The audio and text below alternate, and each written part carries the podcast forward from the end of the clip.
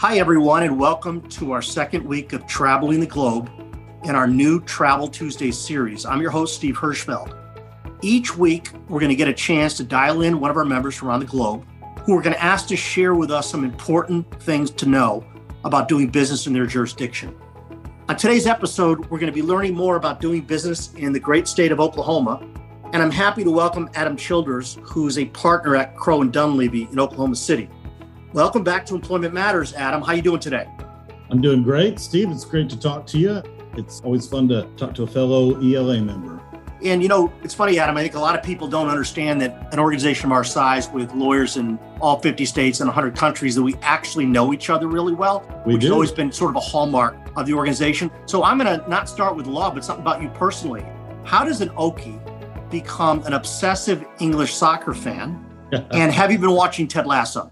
Okay, so I'll take this two part question. We'll start with number one. How did this Okie become obsessed with the sport of football, as they say across the pond? You know, I always enjoyed the game, played it growing up, but my my obsession really grew watching my daughter play the sport. She played it through high school, finished the 6A state championship here in, in Oklahoma, played at a very high club level. She decided to hang up the cleats, you know, not play in college and enjoy college life. But I needed an outlet. And so I probably in about 2005 or so decided I need to really pick up an English Premier League team.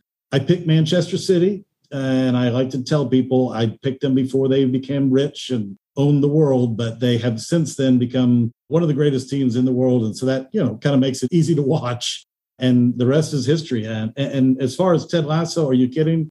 I watch every episode with bated breath. I have a update to let me know as soon as it drops because I, I can't wait to see what Jason Sudeikis and crew are up to. It's an absolutely fantastic show. Recommend it to anyone that hasn't seen it. It will reaffirm your feelings about just being a good human being. It's a special show. I, I love it. In fact, Steve, you were the one that put me onto it. So thanks for the recommendation that put me down that road. My pleasure. All right, let's get into business now. So let's pretend that I'm in a Chinese company looking to build a manufacturing plant in a place like Oklahoma, and I've never set foot in the state before. From 50,000 feet, what should I know about your state?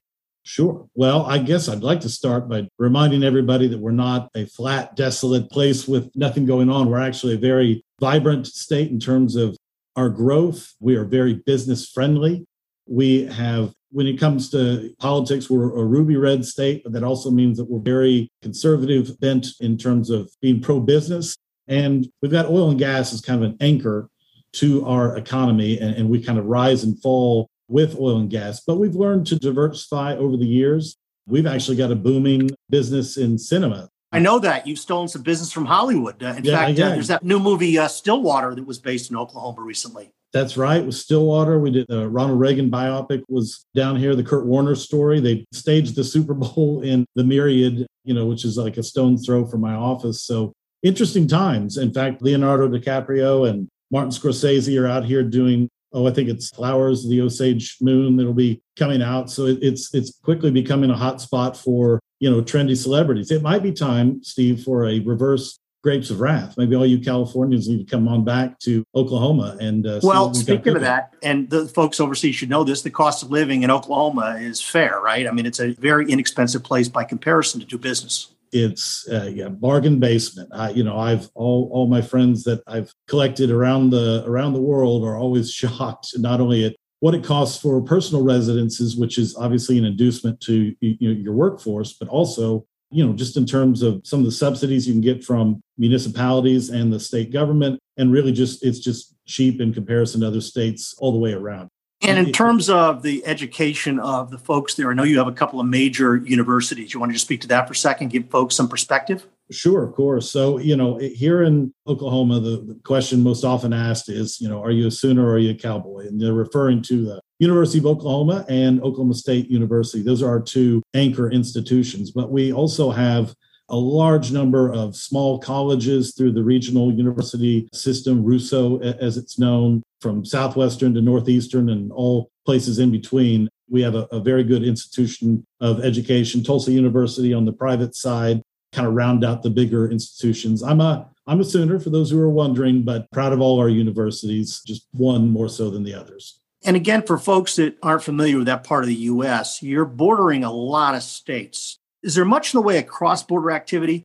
across states? And maybe give folks a sense for where you're located and where some of the states that you tend to have a lot of cross border work with. Yeah, absolutely. I, you know, sometimes there's argument about are we Southwest, are we Plains, but basically we're we're situated where we've got Texas bordering us to the south, we've got Louisiana, Arkansas, you, have got Kansas to the north, New Mexico just right there to the west of us. Those are our main partners in terms of regional work. I, I've done work with clients in each and every one of those states and a few others nearby as well. But those are kind of the, the folks that you'll see us have you know strong relationships with and see our regional businesses kind of reach out to, particularly in Texas. And that's the reason we opened a Dallas, Texas office just a few years ago to start capitalizing on that market as well.